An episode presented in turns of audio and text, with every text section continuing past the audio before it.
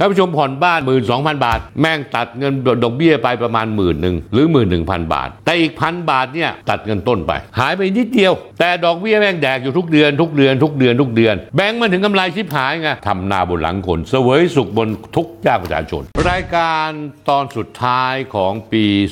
2566 ที่ผ่านมา คือรายการตอนที่ 222 ผมได้บอกท่านผู้ชมไปแล้วใช่ไหมว่าเศรษฐกิจไทยนั้นอยู่ในภาวะที่น่าห่วงมาก เพราะประชาชนคนธรรมดาก็ตกอยู่ในสภาวะที่ยากลำบากและเดือดร้อนมาก จากภาวะค่าครองชีพที่มันสูงขึ้นทุกอย่าง ซึ่งผมก็แจกแจงให้ไปแล้วว่าปัจจัยหลักๆ ที่เป็นตัวผลักดันให้ค่าครองชีพของเราสูงขึ้นมานั้น ก็คือ 1 ค่าพลังงาน ไม่จะเป็นค่าไฟฟ้าค่าน้ำมันรถค่าแก๊ส เพราะค่าพลังงานนั้นแฝงและฝังตัวอยู่ในค่าใช้จ่ายทุกอย่าง ทุกกิจกรรมในชีวิตของพวกเราทุกคนประชาชนทุกหมู่เหล่า ไม่ว่าจะกิน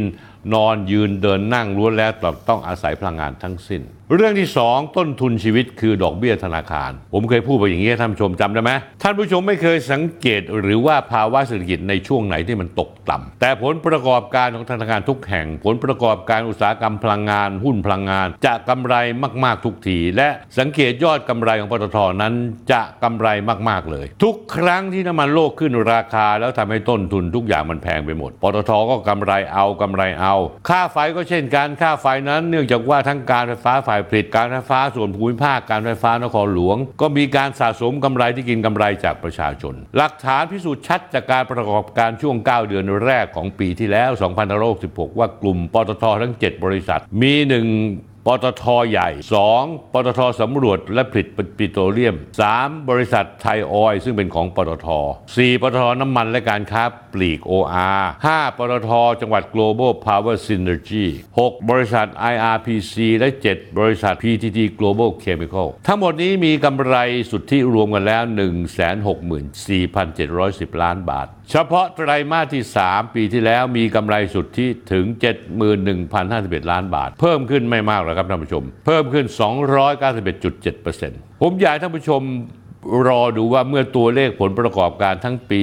2566 ผลประกอบการเมื่อกี้ผมบอกไปแล้วนะ3ไตรมาสเองนะ 1 2 3 ประกอบการครั้งที่ 4 ยังไม่ออกมา แต่ถ้าออกมาแล้วเรารวม 7 บริษัทในกลุ่มปตทจะมีกำไรกี่แสนล้านบาทกันแน่ ไม่เพียงแต่ปตทเมื่อเราหันไปดูรัฐวิสาหกิจอย่างการฟ้าฝ่ายผลิตกฟผที่ผมพูดมาตั้งนานนานแล้วท่านผู้ชมครับ ขณะที่ทุกคนประชาชนทนทุกข์กับค่าไฟที่ขึ้นเอาขึ้นเอา แต่บรรดาการฟฟ้ากับกำไรบานเบิก ยกตัวอย่างง่ายๆ พอเปิดงบการเงินการไฟฟ้าฝ่ายผลิตของประเทศไทย ในปีงบประมาณ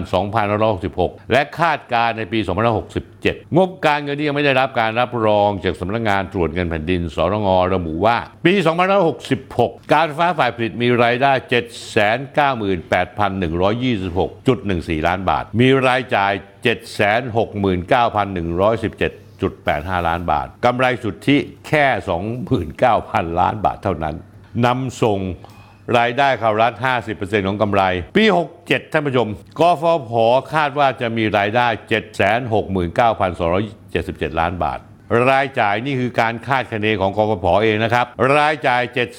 729,438 ล้านบาท กำไรสุทธิ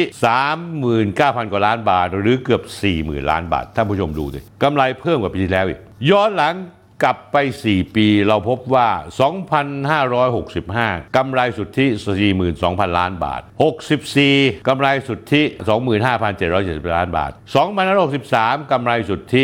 25,480 ล้านบาท ปี 63 กำไรที่ลดลง 19,000 ล้านบาท เนื่องจากว่าก่อนปีก่อนหน้านั้น เพราะสนับสนุนมาตรการผู้ช่วยผู้หรือใช้ไฟฟ้าที่รับผลกระทบจากโควิด ตามนโยบายรัฐมนตรีพังงานยุคนายสนธิรัตน์สุทธิจิรวงศ์ที่ท่านฟังคำแนะนำของผมผ่านรายการคุณจุ้ยเรืองสนธิปี 62 กำไรสุทธิประมาณ 45,000 ล้านบาท ประเด็นครับท่านผู้ชม ถ้าอยากดูรายการนี้ไม่มีอะไรสะดุดหรือติดขัด กดไลค์กด Follow และกดแชร์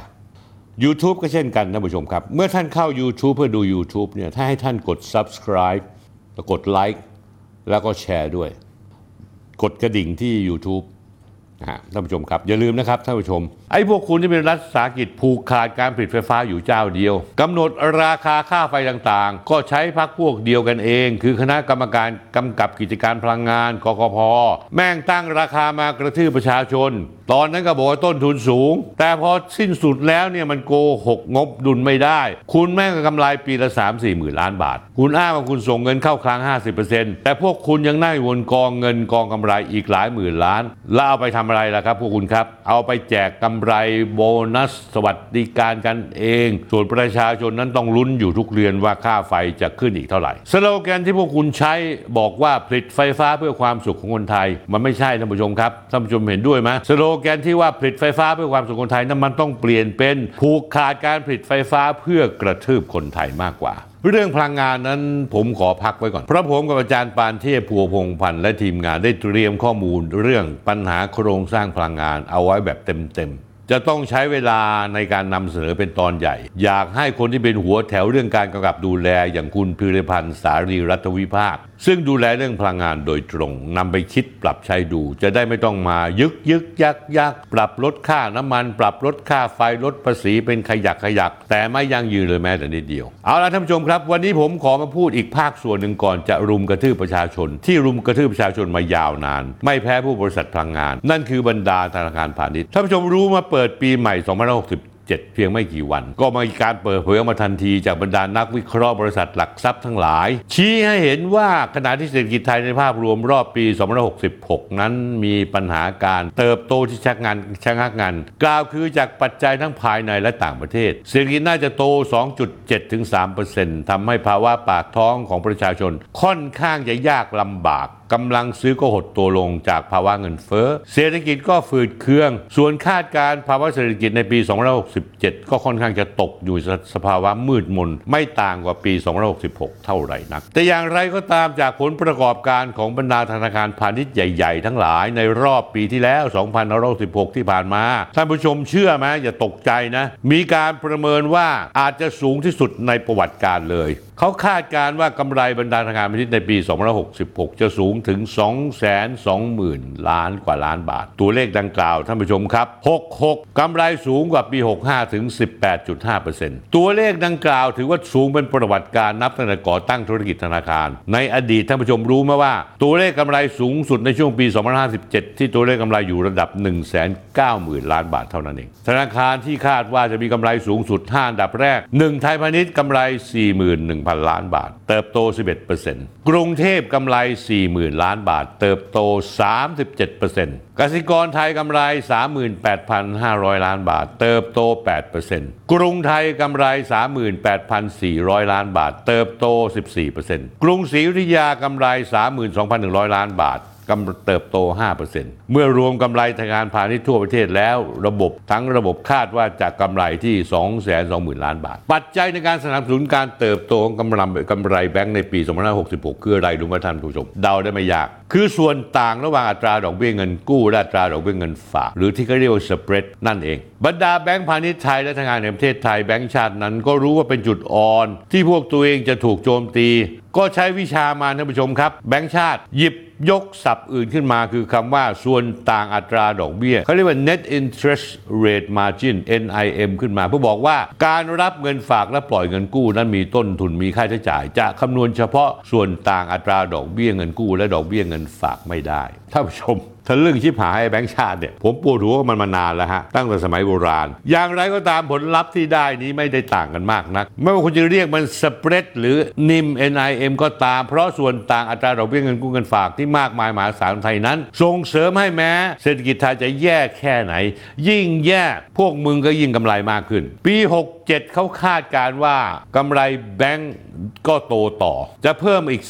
10%ส่วนต่างอัตราดอกเบี้ยหรือ NIM ก็ยังไม่ลดลง เฉพาะไตรมาสแรกหรือ 3 เดือนแรกของปี2567 นี้ แบงก์พาณิชย์น่าจะกำไรเป็นประวัติการเลยท่านผู้ชมครับ ถามต่อแล้วแบงก์ชาติหรือว่าธนาคารเทพไทยเกี่ยวข้องกับเรื่องนี้อย่างไร หรือกำลังอมสากกระเบืออยู่ เหมือนกับที่พอมีข้อมูลขึ้นมาแล้ว ที่ตบหน้าตัวเองก็ทำเป็นบ้าใบ้คิดคำศัพท์ใหม่ๆ มาแก้ตัวให้แบงก์พาณิชย์ตลอดเวลา คนที่อธิบายเรื่องนี้จะเข้าใจง่ายคือดรอาร์ม ดรอัครเวชโชตินรมนนักธุรกิจ และนักวิชาการอิสระด้านเศรษฐศาสตร์ ดรอาร์มอธิบายในเพจอาร์มไฟแนนซ์เมื่อวันที่อังคารที่ 9 มกราคมมาอย่างนี้ครับท่านผู้ชมตั้งใจฟังหน่อยครับประเด็นคือแบงก์ชาติเป็นผู้กุมชะตาดอกเบี้ยนโยบายก็เรียกว่า policy rate อยู่ โดยนโยบายดอกเบี้ยนโยบาย อันนี้แบงก์ชาติจะประกาศโดยแบงก์ชาติ ส่งผลต่ออัตราดอกเบี้ยเงินกู้ที่ธนาคารพาณิชย์ใช้ เรียกเก็บจากลูกหนี้นั่นหมายถึงธนาคารจะคิดดอกเบี้ยเงินกู้จากพวกเราสูงขึ้นโดยอัตโนมัติ ในทางปฏิบัติประชาชนอย่างพวกเรายังผ่อนชำระต่อเดือนเท่าเดิม แต่เมื่ออัตราดอกเบี้ยสูงขึ้น เงินที่พวกเราผ่อนต่อเดือนจะเป็นดอกเบี้ยจ่ายมากขึ้น ผู้ชมจะเห็นเป็นข่าวระยะระยะว่าเรื่องผ่อนบ้านแต่ที่จ่ายกลายเป็นดอกเบี้ยเสียมาก หักเงินต้นแค่น้อยน้อยน้อยนิดมาก เมื่อเงินแต่ละเดือนแต่ละเดือนที่เราผ่อนจ่ายแบงก์กลายเป็นดอกเบี้ยเสียมาก ตัดเงินต้นเป็นส่วนน้อย ธนาคารพาณิชย์ก็จะรับรู้รายได้ดอกเบี้ยมากขึ้นกำไรแบงก์พาณิชย์ก็เลยมากขึ้น เมื่อเงินต้นลดน้อยลงธนาคารคงสถานะเป็นเจ้าหนี้มากขึ้น ยอดเงินกู้จะคงสูงอยู่ในบัญชีธนาคาร และก็ลดความจำเป็นในการปล่อยกู้ใหม่ เงินก็จะไหลออกมาสู่ระบบเศรษฐเศรษฐกิจน้อยลง เพราะฉะนั้นแล้วท่านผู้ชมครับ เมื่อดอกเบี้ยนโยบายที่ธนาคารแห่งประเทศไทยหรือแบงก์ชาติปรับขึ้น ปัญหานี้สินประชาชนจะทอดยาวออกไป ธนาคารกำไรสูงขึ้นนั้น สภาพคล่องในระบบเศรษฐกิจก็จะลดลง อัตราการเจริญเติบโตทางเศรษฐกิจก็จะลดลง ด้วยเหตุนี้ท่านผู้ชมครับไม่น่าแปลกใจแต่อย่างใดที่หลังจากมีการประกาศคาดการณ์กำไรธนาคารพาณิชย์ปี2566 ว่าน่าจะสูงถึง 2,2 20,000 ล้านบาท คุณเศรษฐาทวีสินถึงออกมาให้ความเห็นผ่านบัญชี Twitter X ว่าจากการการที่แบงก์ชาติขึ้นดอกเบี้ยทั้งทั้งที่เงินเฟ้อติดลบ ติดต่อกันหลายเดือนนั้น ไม่เป็นผลดีต่อเศรษฐกิจเลย ยังมีผลกระทบต่อประชาชนที่มีรายได้น้อย และ SME ต่างหาก ผมอยากให้กระทรวงพาณิชย์และกระทรวงที่เกี่ยวข้องเข้าไปดูราคาสินค้า เกษตรบางตัวให้เหมาะสม เพราะอาจจะต่ำไปก็ได้ และหวังว่าแบงก์ชาติจะช่วยดูแลประชาชนไม่ขึ้นดอกเบี้ยสวนทางกับเงินเฟ้อนะครับท่านผู้ชมเข้าใจอย่างการผ่อนบ้านผมอธิบายตามภาษาชาวบ้านแล้วกันท่านผู้ชมผ่อนบ้านท่านผู้ชมรู้ว่าสมมติท่านผู้ชมผ่อนบ้านหมื่นสองพันบาทแม่งตัดเงินดอกเบี้ยเบี้ยไปประมาณหมื่นหนึ่งหรือหมื่นหนึ่งพันบาท ดอกเบี้ย แต่อีกพันบาทเนี่ยตัดเงินต้นไป จริง ๆ แล้วเนี่ยถ้าแบงก์ต้องการช่วยประชาชน แล้วแบงก์ก็ยังมีกำไรอยู่เหมือนเดิม ไอ้เงินต้นที่ตัดไปพันกว่าบาทเนี่ยต้องเพิ่มเงินต้นออกมาสักประมาณ 4,000 บาทถึง 5,000 บาท เกินกว่าครึ่งนั้นก็คือดอกเบี้ย เงินต้นแม่งก็ยังอยู่เหมือนเดิมนะผู้ชม หายไปนิดเดียว แต่ดอกเบี้ยแม่งแดกอยู่ทุกเดือนทุกเดือนทุกเดือนทุกเดือน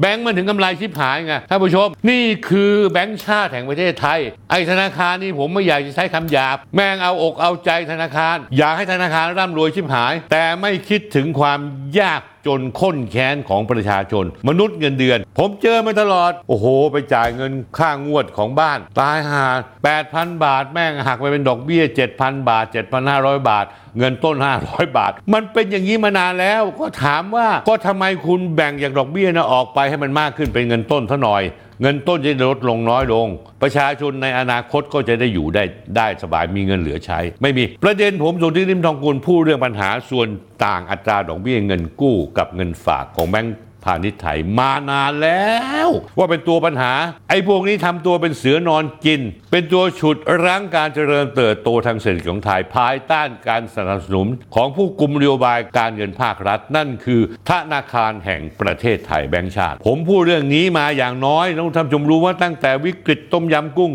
2540 พูดมา